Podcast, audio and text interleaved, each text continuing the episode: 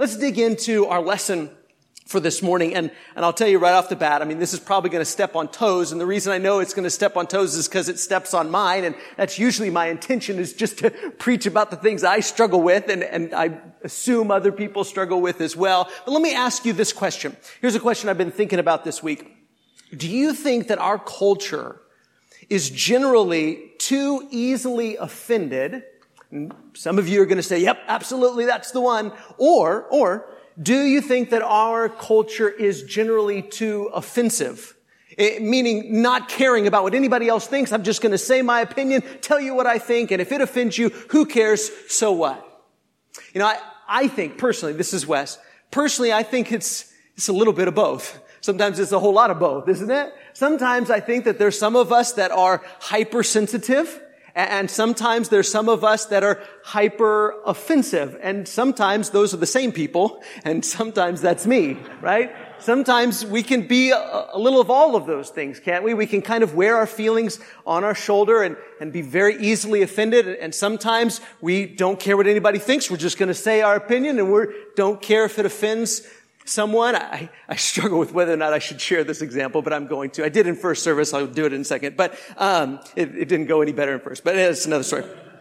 But, uh, and, and here, you can pray for me, okay? Cause, cause this is, this is my struggle, okay? I, I won't judge you based on what you wear. I won't judge you based on your tattoos or your piercings or your skin color or how you talk or where you're from or any of those things. But bumper stickers, man, uh, I struggle with that one, okay? I mean, I'll be honest, I struggle with, with bumper stickers and whether or not I should, you know, but anyway, so I was driving down the interstate this week and I saw some, some bumper stickers and I, I, just was thinking about these questions and the irony of some of the combination of bumper stickers. So on the one hand, this person had, had a, a, an American flag overlaid with a cross. So I would assume that those symbols were important to him.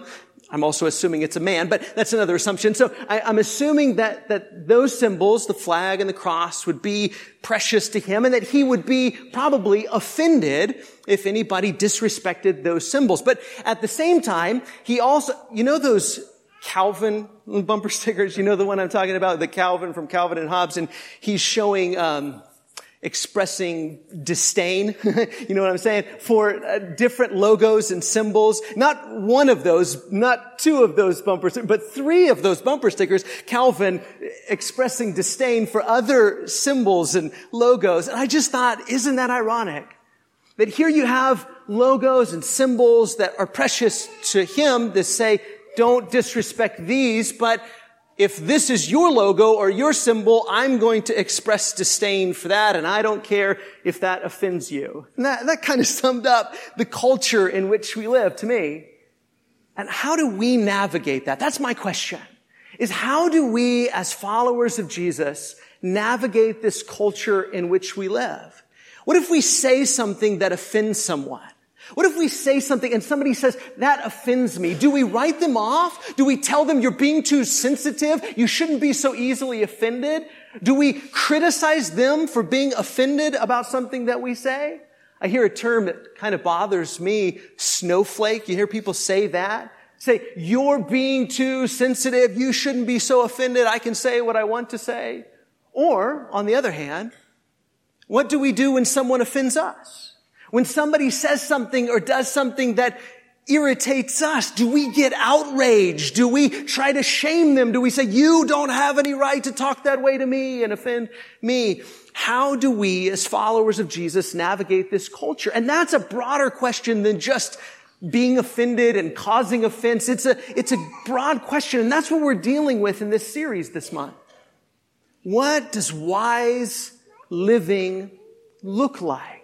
What does it look like to speak with wisdom and to act with wisdom, to react with wisdom, to treat people with wisdom?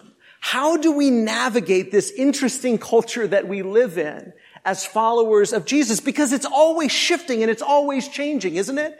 Maybe our culture is different than it was 20 years ago or 30 years ago, but I guarantee in 20 or 30 years from now, our culture will be different. And we need to know not just the rules, because nothing, nothing gives you the rules for Facebook or Twitter or Instagram.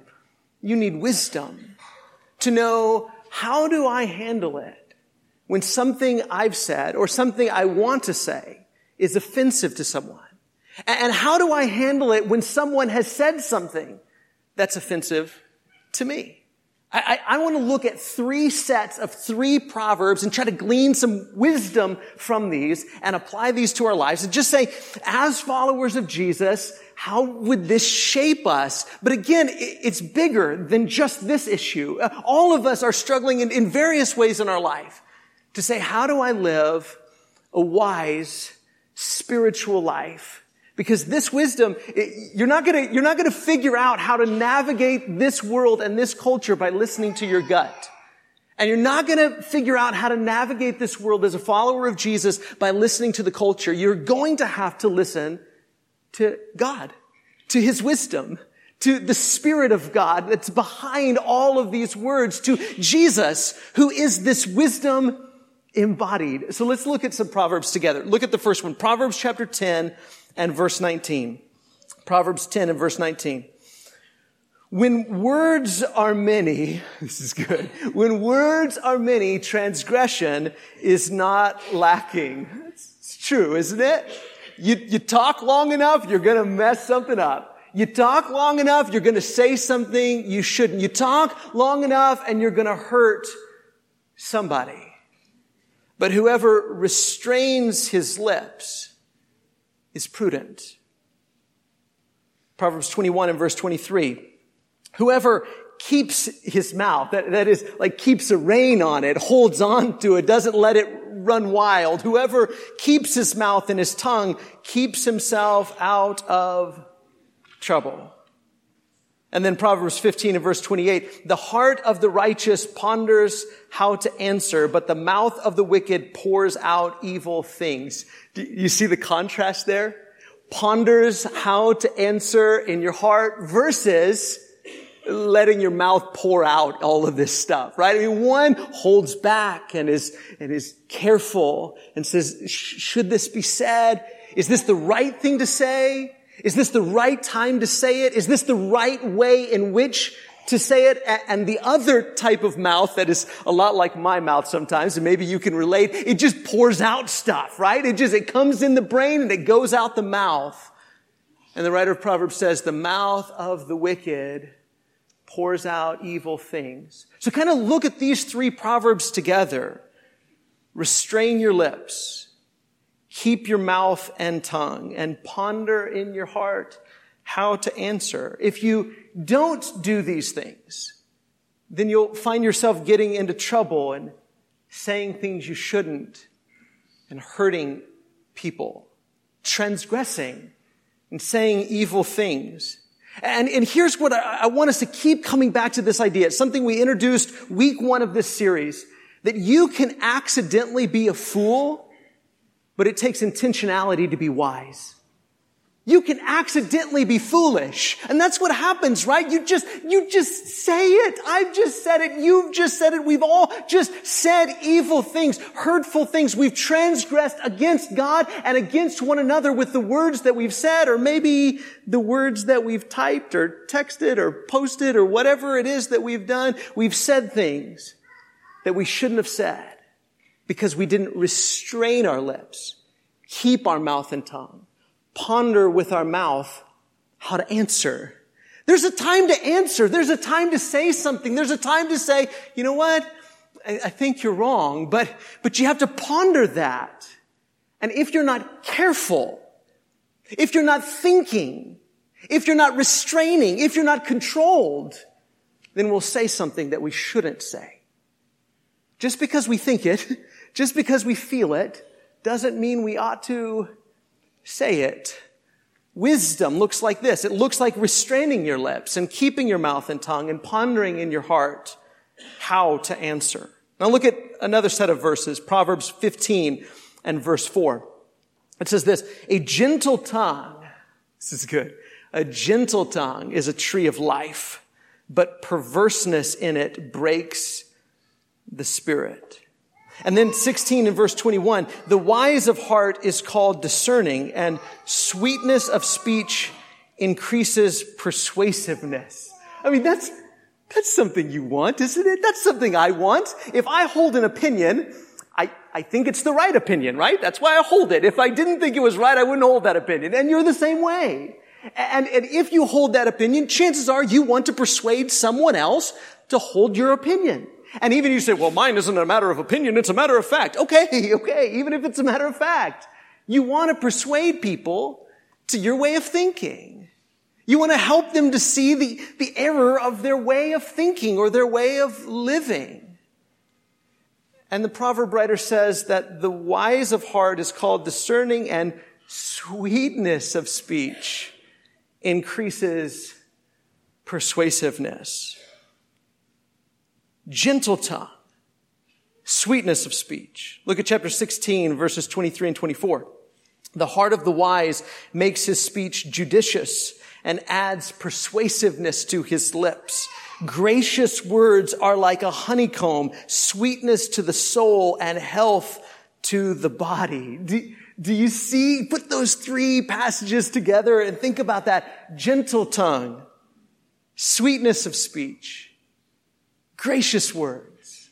There's a time to say things. There's a time to voice your thoughts. There's a time to answer people. But wisdom, wisdom looks like sweet talking, gentle talking, gracious talking. And the Proverbs say that if we learn to speak this way, then we'll bring healing. Do you, do you, see that? Sweetness to the soul and health to the body. A gentle tongue is a tree of what, church? Life. When you speak with gentleness and sweetness and graciousness, you bring healing everywhere you go. And you bring persuasiveness everywhere you go. That's who we want to be, isn't it? We want to be a wise people that restrain our lips, keep our mouth and tongue, ponder in our heart how to answer, and then when we open our mouth and words come out, we want them to be sweet and gracious, gentle. Why? Because then it brings healing to the world. It brings healing to other people and to ourselves because the other way of talking always gets us in trouble and it causes more pain and more hurt. Do we see? Do we see that the attitude and the mindset that says, I don't care if you're offended by this, I'm just going to say it? Most often, most often, that's a dangerous way of living your life, isn't it? It's a dangerous way to live your life to say, I'm just going to say what I want to say. I'm going to say what I think. I'm going to say how I feel and I don't care if you're offended by it. Rather, wisdom, the wisdom of God, spiritual wisdom, wisdom that Jesus embodies, thinks of things from other people's perspective and say, how will this be heard? Will they hear this as being gracious? Will they hear this as being sweet? Will they hear this as being gentle? Am I being empathetic? Am I putting myself in another person's shoes? Or am I just saying what I want to say? Am I saying whatever comes to my mind? Am I restraining my lips and keeping my mouth and tongue? Am I pondering in my heart how to answer?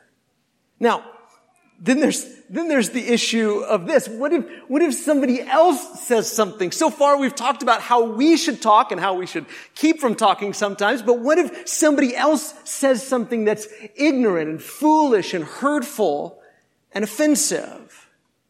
I'll tell you, this is the part I, I really struggle with. I struggle with the other and I especially struggle with this. See if you struggle with it with me. Proverbs 14 and verse 29 says this, Whoever is slow to anger has great understanding, but he who has a hasty temper exalts folly. It isn't that we shouldn't answer or say something when someone says something offensive. So, sometimes, sometimes we should. It's how do we say it? And do we blow up when we say it? When somebody says something that they shouldn't, do we, do we come at it with an attitude of being wounded? Because often that's what we do, isn't it? I'm wounded and I want you to know how wounded I am and I want to wound you because you've wounded me. You see, but, but as Christians, we're healed, aren't we? We're healed. God has healed us. So that even when someone says something that they shouldn't say, we can come at it from a position of health. And we can bring healing and persuasiveness wherever we go. And so we respond not with an outburst of anger, but instead we realize that wisdom is slow to anger and has great understanding, but he who is, has a hasty temper exalts folly. Look at chapter 10 and verse 12. Hatred stirs up strife, but love covers all offenses. Oh, church, this is so important, isn't it? But it, it's hard. Love does what? It covers over a multitude of sins. It covers over offenses. When I, when I read that term, covers over, you know what I think about? I think about atonement. Do you know that's what the word atonement means? We talk about an atoning sacrifice, we're saying that that blood of that sacrifice, it covered over the sin. That's what Jesus did for us. That's what Jesus did for you. That's what Jesus did for me and all the offensive things that you've said and done and the way you've offended and sinned against and transgressed against God. The blood of Jesus has covered over your offenses. Amen? And that's what he calls us to do. That's what wisdom looks like. See, hatred stirs up strife. Hatred says, I'm just gonna, you made me mad and I just got, you kind of stirred the pot, right? I mean, it just makes everything worse and things escalate. But someone who loves comes in. In fact, the way Paul puts it in 1 Corinthians 13, he says, love is patient and love is kind. He says it's not easily angered. And when Paul was listing those things, love is patient, love is kind, it doesn't envy, it doesn't boast, it isn't rude, it isn't self-seeking. He wasn't giving us words for our marriage vows, although it works for that. He was talking about the church. If you love each other, there's sometimes a time when somebody offends you. And what do you do? Cover over it. Wow. Look at the next one. Proverbs chapter 19 and verse 11, good sense, this is what Vance read for us, good sense makes one slow to anger, and it is his glory. It is his glory to overlook an offense. Now, I mean, I can't speak for women. I could just speak for men because I am one, you know, but I'll tell you that for me, it doesn't really feel like, and I've never really seen amongst men where we think this way naturally, that to overlook an offense is our glory. Do we? And we naturally say, you offended me. I want you to know about it. I want you to hear my wrath. I can't let you walk all over me. I can't let you say that without hearing my response in anger. But the wisdom that comes from the Spirit of God, the wisdom that Jesus embodies, says it is our glory to overlook an offense. I don't know about you, but I've never scrolled through the news feed on Facebook or Twitter and not been offended by something. Somebody said or somebody posted or somebody liked or whatever, and I'm scrolling down. You know what wisdom does sometimes? Keeps on scrolling. Just keep on scrolling. Don't comment. Don't say anything. Sometimes, sometimes, this is what the text says, that good sense makes a person slow to anger. And it is your glory to overlook an offense. Yes, they shouldn't have said that. They shouldn't have done it. It was rude and it was hurtful and you're right to not like it, but you don't have to say anything and you don't have to stir up strife. Now, again, think about these together. The one who lives this way is a person of understanding, of love, and glory.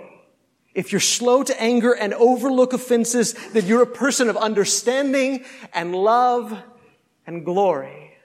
So when I read all of these, here's what I take away from it. Here's what I take away is that we should be people that strive. We're not going to be perfect at it, but because Jesus is this embodied, we should strive to neither take nor give offense. To be the kind of people that don't easily take offense at something. Even if it's wrong, even if it's hurtful, even if we do need to say something, and we do say something, you could, you could say something, but let it be gracious, and let it be sweet, and let it be gentle. Not the kind of person that flies off the handle, but the kind of person who restrains his lips. A person who ponders in her heart how to answer. To say, is this, is this the right thing to say? Is it the right time to say it? Is it the right way in which to say it? A people who do not easily take offense at anything. And a people who don't give offense. A people who are always thinking about things from other people's perspective. To say, will they hear this in a spirit of gentleness, a spirit of graciousness, a spirit of sweetness? Is that how it will be heard? Because the last thing in the world I'd want to do is transgress against someone or hurt somebody or offend somebody. And so I want to say what's true and what's right and what needs to be said in a way that's gracious and gentle and sweet.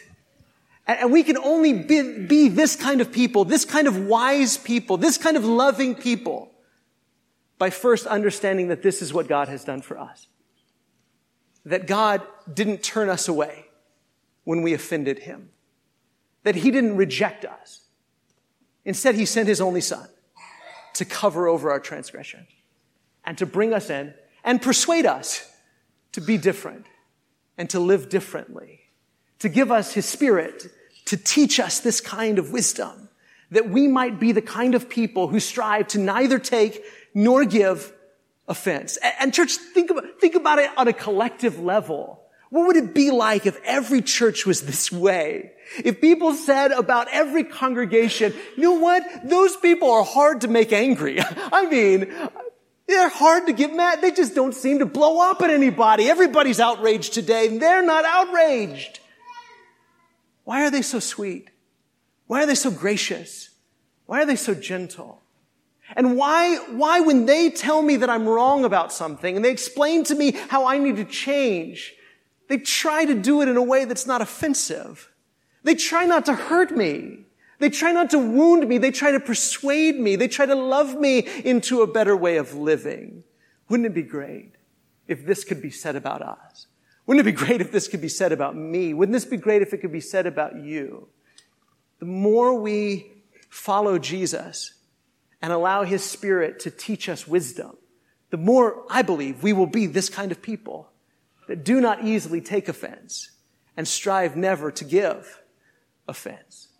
Maybe you're ready to walk with Jesus for the first time, to be buried with him because you haven't yet started that journey and allowed Jesus to cover over your transgressions and sins. You've never been baptized into Christ. What are you waiting for? He's waiting to give you that gracious gift, this brand new life. Maybe you need to come back home. Maybe you just need prayers or encouragement. We're in this with you. Our shepherds would love to pray with you after services or right now. Come forward as together we stand and sing.